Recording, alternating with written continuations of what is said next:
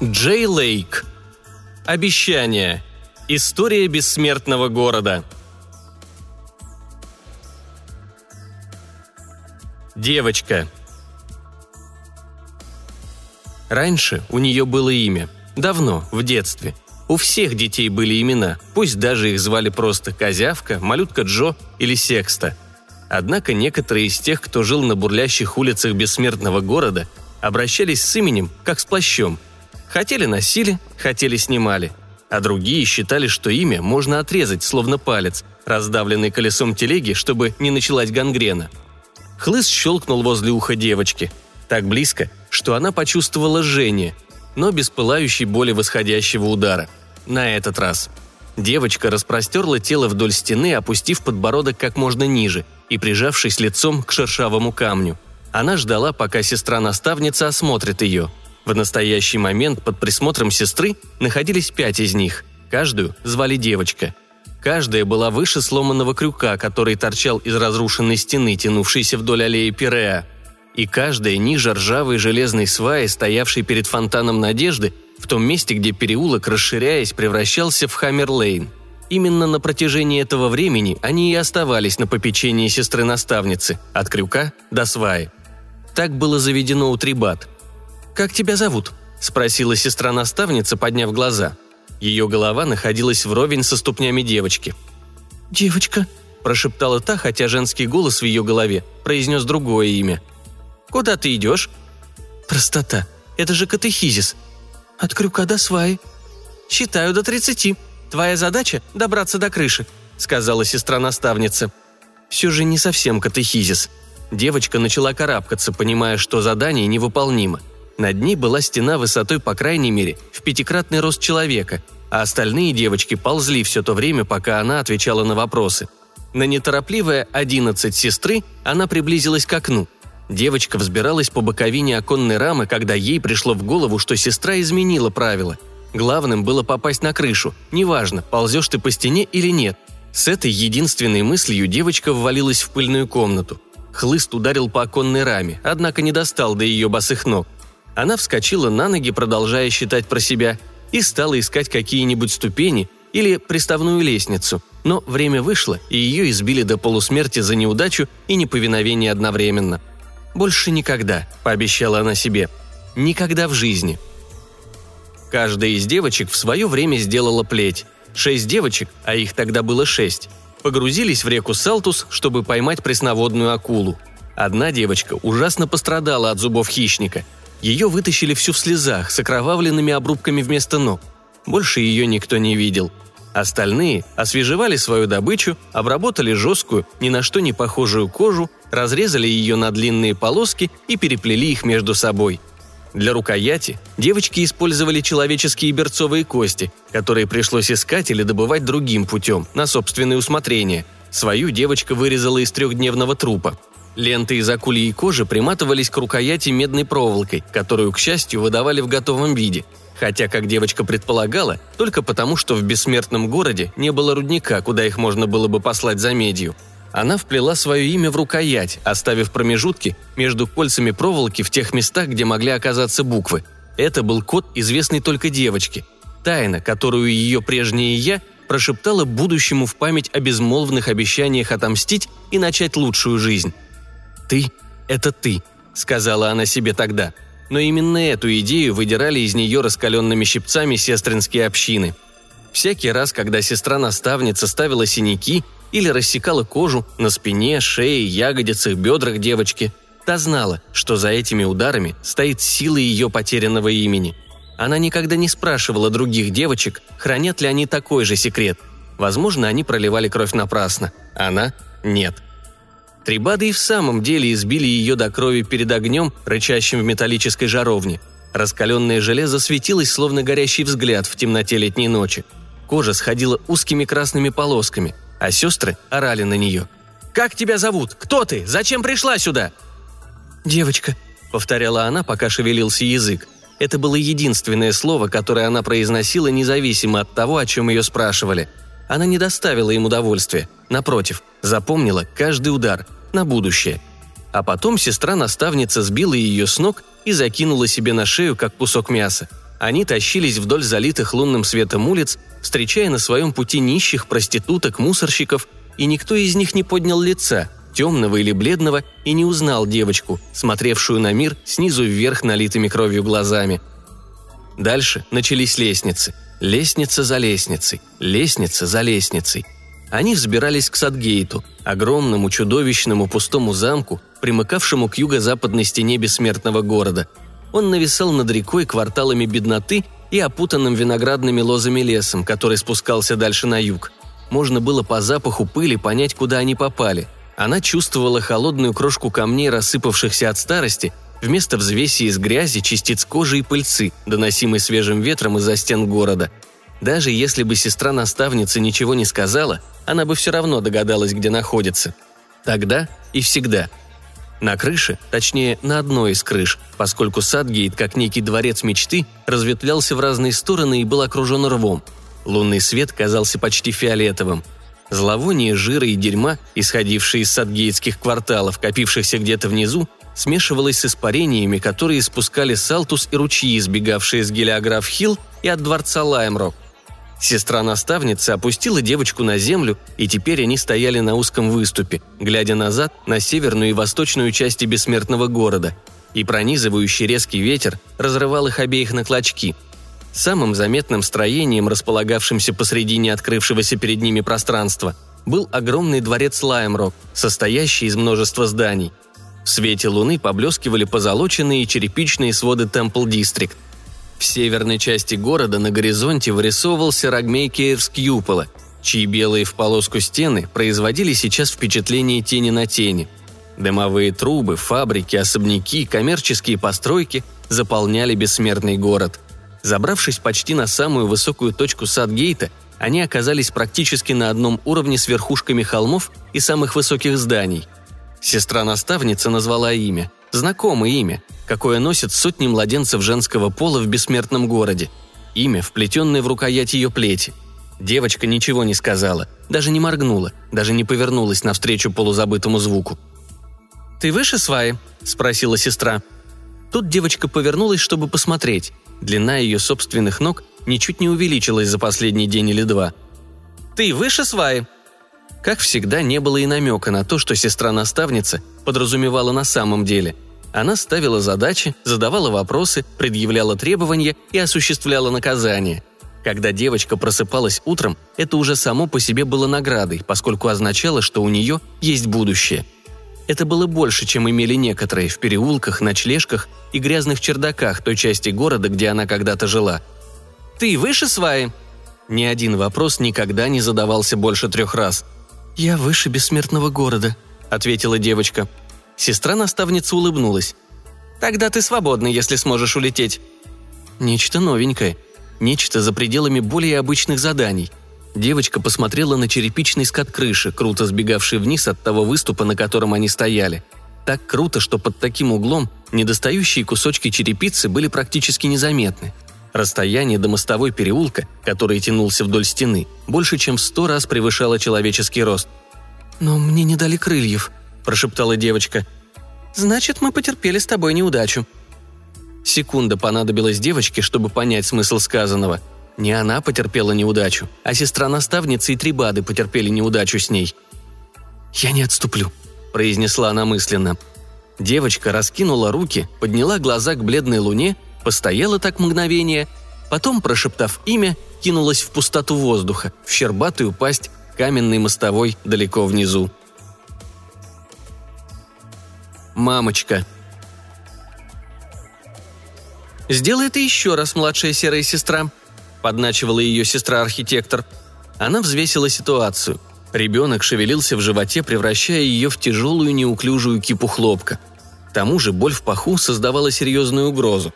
Она не могла потерять ребенка, но и свое положение тоже потерять не могла. Младшая серая сестра окинула взглядом свою партнершу по этому заданию – Другая крыша, другой вечер, другая трибада. Однако она очень хорошо помнила ту ночь, когда получила новую жизнь. «Ведь речь не о доверии», — сказала она, — «и не о том, чтобы избавиться от меня». «Нет», — улыбнулась сестра-архитектор, и ее глаза сверкнули в бледном лунном свете. «О гордости, я полагаю. Ты уже достигла своей цели». Цель в данном случае была такова – пробраться по крышам через квартал от булочной на 4 улице до Камбитс-Холл на Мальдорер-стрит, а потом забраться на фальшбашню старой канцелярии водного управления, прыгнуть на другую сторону улицы и добежать до края южной стены дворца Лаймрок. А оттуда уже было предельно просто перелезть через крепостной вал и проникнуть в здание. Главная трудность заключалась в разбеге и прыжке, элементах паркура, которые в общине Трибат выполнялись серыми сестрами с беспощадной точностью. Фальшбашня представляла собой одно из двух или трех тяжелейших препятствий, преодолеваемых сестринской общиной. Залезть на фальшбашню за несколько дней до рождения ребенка особенно тяжело. Это был труднейший вариант прохождения трассы.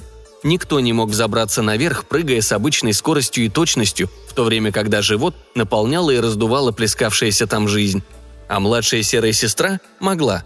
Она добыла тайную печать третьего советника, чтобы это доказать. Не ради самой кражи. Трибады имели собственную копию печати, тщательно выполненную до мельчайших деталей, таких как потертости по левому краю и три зазубрины на нижнем лепестке розы, а ради достижения цели. Беременная и дееспособная. К этому моменту она уже до некоторой степени считалась легендой.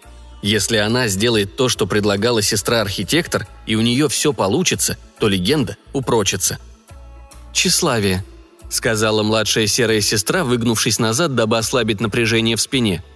«Я уже доказала все, что было нужно». «Ммм...» – разочарованно произнесла сестра-архитектор, однако спорить не стала. «Возможно, ты не настолько крута, как утверждают некоторые сестры помоложе». Еще одна проверка, догадалась она. Однако все правильно. В общине существовало множество подразделений – красные, белые, синие, черные сестры и так далее – Сестра-архитектор относилась к синим сестрам и была одной из представительниц профессионального клана, хотя свое мастерство тратила в основном на разработку и модификацию паркурных трасс, а не на строительство новых сооружений. Только серых учили умирать и убивать. Только серым выдавали самое грозное и острое оружие. Только им доверяли его использовать. Только серых муштровали от крюка до сваи в секрете и неведении относительно того, что их отвага может стать достоянием общественности – только серые сестры становились главными, самыми главными и наиглавнейшими сестрами, которые вели Трибат в неопределенное будущее. В животе запульсировало. Мышечный спазм застал младшую серую сестру врасплох. Она втянула в себя воздух. Сестра-архитектор потянула ее за руку. «Сестра-акушерка ждет тебя в тихом доме». «Я...» Младшая серая сестра замерла, пытаясь справиться с нахлынувшей болью, которая была до того резкой, что даже перерастала в тошноту – она глубоко-глубоко вздохнула. «Да». Главная сестра, серая сестра, как и все главные сестры, сидела на краю кровати младшей серой сестры. Главная сестра была почти грузной женщиной, что редко встречалась среди трибат, с песочными с проседью волосами и блестящими серыми глазами. «Ты стала матерью», — сказала она. «Хотела бы взглянуть на дитя?» Младшая серая сестра думала долго и усердно над этим вопросом. Ее грудь требовала ребенка, источая светлую голубоватую жидкость. Ее чресла разрывались на части, даже кровь, кажется, молила о встрече с малышом. Вопрос был очередной проверкой, хотя в последнее время она все чаще и чаще сама себя экзаменовала. «Хотела бы, но не стану этого делать», — ответила она главной сестре. Та взяла младшую серую сестру за руку и крепко ее сжала. «Ты можешь, ты ведь знаешь», – шепнула главная сестра. Младшей серой сестре показалось, что она услышала волнение в голосе главной сестры, отзвук былых переживаний. Вполне возможно. Трибады не были ни чудовищами, ни призраками, они были просто женщинами определенного предназначения, которые жили в стенах бессмертного города.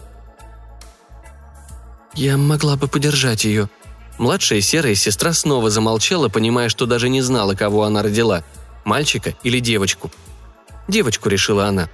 Ее дитя должно быть девочкой, как когда-то она сама. Я могла бы подержать ее, только не думаю, что потом смогла бы ее отдать. А разве это так плохо? Волнение в голосе главной сестры теперь было почти неприкрытым. Она перестала себя контролировать, и сейчас в ней, возможно, кровоточила рана, полученная несколько десятилетий назад. Она держалась за свою боль, понимая, что она должна принять и ее, если ей суждено когда-либо все исправить. Неплохо, главная сестра. Нет, если бы моей целью было стать красной сестрой и заботиться о малышке самостоятельно, или даже обучать девочек вместе с другими сестрами-наставницами. Хорошо. Главная сестра снова взяла под контроль свой голос. «Значит, ты хочешь выбрать самый трудный путь?» Это был другой вариант. В общину Трибат входило множество коричневых сестер, уличных оторв и ракетирш.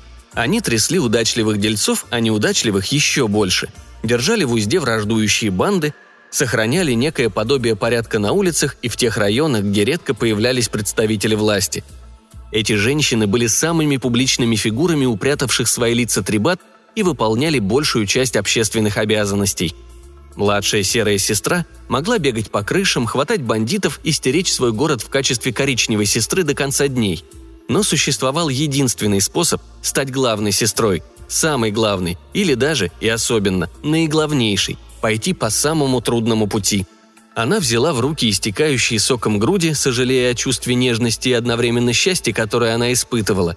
Однажды их касался мужчина в течение нескольких часов, в ту ночь, когда она зачала ребенка среди разрывающей боли, слез и необычной трепещущей радости. Она все еще гадала, кем он был, но, по крайней мере, он был с ней ласков. «Я готова». «Пошлю за огнем и ножом». «И за чернилами тоже, пожалуйста», – попросила младшая серая сестра. «Предпочитаю сделать все за один раз». На лице главной сестры мелькнуло странное выражение, совершенно непонятное, если не знать ситуации. Большинство женщин ждали, когда заживут раны перед тем, как послать за чернилами. Нанесение татуированной дороги души поперек плоских морщинистых шрамов на груди главной сестры было одним из самых значительных ритуалов общины Трибат. Но также одним из самых болезненных, поскольку перед огнем и ножом женщине давали опиум, а перед чернилами – нет. Младшая серая сестра хотела пройти через ритуал, испытав как можно больше боли. Она собиралась уничтожить свою женственность в первое же мгновение материнства, чтобы встать в ряды сестер, защищавших их мир. Однако она удивилась тому, что жаровню и длинный нож держали наготове, и даже сестру-исполнительницу с чернилами совсем не пришлось ждать. Кто-то знал, а может все знали. Как знали в ту ночь, стоя на крыше прямо под ней, когда она прыгнула в фиолетовый лунный свет. Хотя это был тихий дом, в ответ на ее вопли собаки лаяли в радиусе трех улиц. Младшая серая сестра кричала в первый и последний раз в своей жизни. Главная сестра Она посмотрела на длинный узкий бархатный чехол, который ей протянула наиглавнейшая сестра – они сидели в кафе на крыше в квартале Metal District. Здесь коротко подстриженные женщины, затянутые в серую кожу, не вызывали пристальных взглядов. На столике стояла электрическая лампа. Она гудела и потрескивала, проливая слабый свет в вечернем сумраке. Дул прохладный ветерок, приносивший с собой дымку и отдаленные ракочущие стенания реки Салтус. «Ты знаешь, что существует еще одно испытание?» – спросила наиглавнейшая сестра – это была небольшая женщина, рельефные мускулы которой больше подошли бы бультерьеру, чем изящной даме с гелиограф Хилл. «Всегда существует еще одно испытание», – пожала плечами главная сестра. Даже сейчас, год и месяц спустя, грудь беспокоила ее всякий раз, когда на улице холодало или когда она делала неловкое движение. Иногда, просыпаясь от боли, она думала, будто грудь полна молока – и в течение короткого расплывчатого мгновения между сном и бодрствованием наслаждалась этим ощущением, пусть и иллюзорным. «Больше никогда», все глубже вползала в ее будущее. «Жизнь – это всегда еще одно испытание», – добавила она. «Да-да, именно так мы говорим нашим девочкам. Отличная тема для дискуссий. Есть о чем пошептаться после отбоя. Но на самом деле жизнь нам дана, чтобы жить. И принимая это во внимание, только ты одна достигнешь чего-то большего – «А вы когда-нибудь прекращали испытывать себя?» – спросила она наиглавнейшую сестру. «Нет». Наиглавнейшая сестра улыбнулась. «Но моя сестра-наставница все время называла меня дурочкой и мечтательницей». Главная сестра взяла чехол. По форме и по весу она уже поняла, что в нем. Ее старая плеть из акулей кожи, где на рукояти под медной проволокой колечком свернулось ее прежнее имя. За последние два года три сестры выбрали самый трудный путь – произнесла наиглавнейшая сестра. Она обхватила ладонями чашку с кавой, однако к губам ее не поднесла. За тот же самый период четыре главные сестры обрели покой под могильными плитами и еще одну перевели к синим сестрам в связи с преклонным возрастом. Чашка медленно повернулась в ее руках. «Уверена, ты проходила арифметику». «Да», — ответила главная сестра. «Я умею считать». «Нет, мы не вымираем. Вовсе нет». Чашка снова повернулась. Но мы можем потерять остроту нашего клинка и со временем превратиться всего лишь в монашеский орден, помогающий беднякам и жертвам государственной машины. А если бы мы перестали управлять публичными домами, охранять грязные притоны и обирать мелких торговцев? На этот раз, перед тем, как ответить, наиглавнейшая сестра отхлебнула из чашки. Мы защищаем и помогаем. Это не означает улучшение или исправление. Но если бы мы не делали этого, то делал бы кто-то другой. Всегда найдутся желающие. Например, какие-нибудь мужланы, которым нет дела до женщин и которые не станут отрывать яйца тем самцам, что охотятся за детьми и разбивают тазовые кости шлюхам. Они просто будут пересчитывать деньги и выбрасывать очередное тело на съедение акулам. И не будут проверять наличие мяса в суповых котлетах в ночлежках. Но они не будут и избивать до крови девочек, растущих от крюка до сваи. Подумала главная сестра, но вслух ничего не сказала – как она всегда и предполагала, существовала некая печальная мудрость во всем, что делали трибады. «Существует еще кое-что», — добавила наиглавнейшая сестра. «Ты пока не постигла всего, но поверь мне, существует еще кое-что. Многое дремлет под камнями и прячется за стенами в бессмертном городе, и это многое не видно при свете дня. И тому есть веские причины. Наряду с остальными мы храним эти секреты. Но только главные сестры — и ты должна пройти последнее испытание, чтобы твой титул перестал быть просто почетным званием. Главная сестра вытащила из чехла плеть. По воспоминаниям, она представлялась ей огромной, на деле же оказалась маленькой, почти игрушечной. Ей приходилось орудовать инструментом и похуже, забавляясь сестрами, которые питали пристрастие к жестким развлечениям, но она никогда не пробовала такую штуковину на детях. «В этом», — начала главная сестра, но замолчала, она глубоко вздохнула, потом подняла плеть, и рука ее задрожала. «В этом наша неправота». «Нет». В голосе наиглавнейшей сестры послышалась бесконечная внушающая благоговение нежность. «В этом заключается неправота мира», и мы вынуждены воспитывать некоторых из наших девочек таким образом, чтобы они приобретали достаточно сил и могли ему противостоять. Они помолчали минутку, пока официант проходил мимо с корзиной горячих булочек, приправленных кардамоном и морской солью. Он не увидел плеть в руке главной сестры, как никогда ничего не видел. Именно поэтому некоторые сестры из общины Трибат встречались здесь время от времени для переговоров. «Теперь послушай меня. Должна случиться большая несправедливость», — сказала наиглавнейшая сестра. «Это последнее испытание, квинтэссенция нашего пути. Ты должна была подарить жизнь перед тем, как взять ее. Это ты уже сделала. А сейчас надо отнять жизнь, и тогда ты получишь власть над жизнью и смертью других людей. Ты должна совершить убийство ради бессмертного города, ради Трибат, ради себя самой». «Вот этим?» – спросила главная сестра. «Неприятные и грязные дельцы». «Да, вот этим. Таким образом ты пройдешь полный круг, полностью избавившись от своего имени».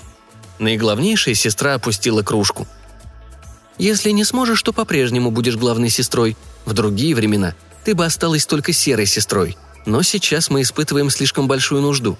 Однако ты никогда не поднимешься до самой главной сестры или наиглавнейшей, и никогда не узнаешь глубинных секретов, которые мы охраняем, и никогда не сможешь приставить нож к шее человека, ни своей рукой, ни своим приказом. Она встала. «Приходи, когда покончишь с ней. Сегодня вечером или спустя полжизни. Приходи», «С кем? Кто я такая, чтобы убивать?»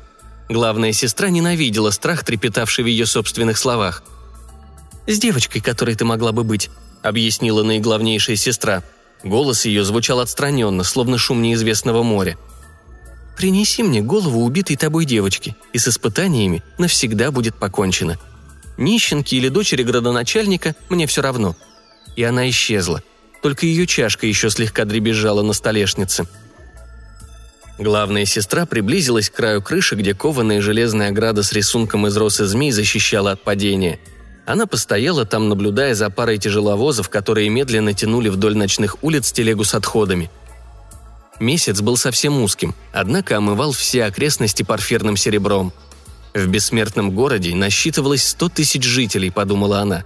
Скорее всего, треть из них – дети, половина из которых – девочки. Почувствует ли Улей пропажу одной пчелки – Будет ли дереву не доставать одного яблочка?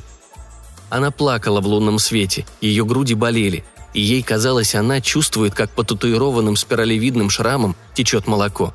Не существовало способа остановить все это, кроме как стать тем, кого она больше всего ненавидела. Не было возможности выполнить обещания, которые она давала себе в прошлом, кроме как нарушить их и пролить кровь. И виноваты в этом не трибады, виноват мир. Она медленно потянула за медную проволоку на рукояти плети. Имя той маленькой девочки, которая была меньше сваи, посыпалось искорками вниз, туда, где нищие каждый день подметали мостовую за жалкие объедки. Она разматывала проволоку до тех пор, пока навсегда не забыла имя, а с ним и обещание, пока слезы не высохли на ее лице и нечему стало капать на проволоку. Главная сестра перепрыгнула через ограду и приземлилась тройной опорой на камне мостовой. Если уж она решила охотиться на девочку, то собиралась взять ее из самого богатого, самого знатного дома бессмертного города. Ни один бедняк не должен был пострадать из-за нее. А потом больше никогда, пообещала она себе. Главная сестра не обратила внимания на глухой звон эха, долетевший из будущего –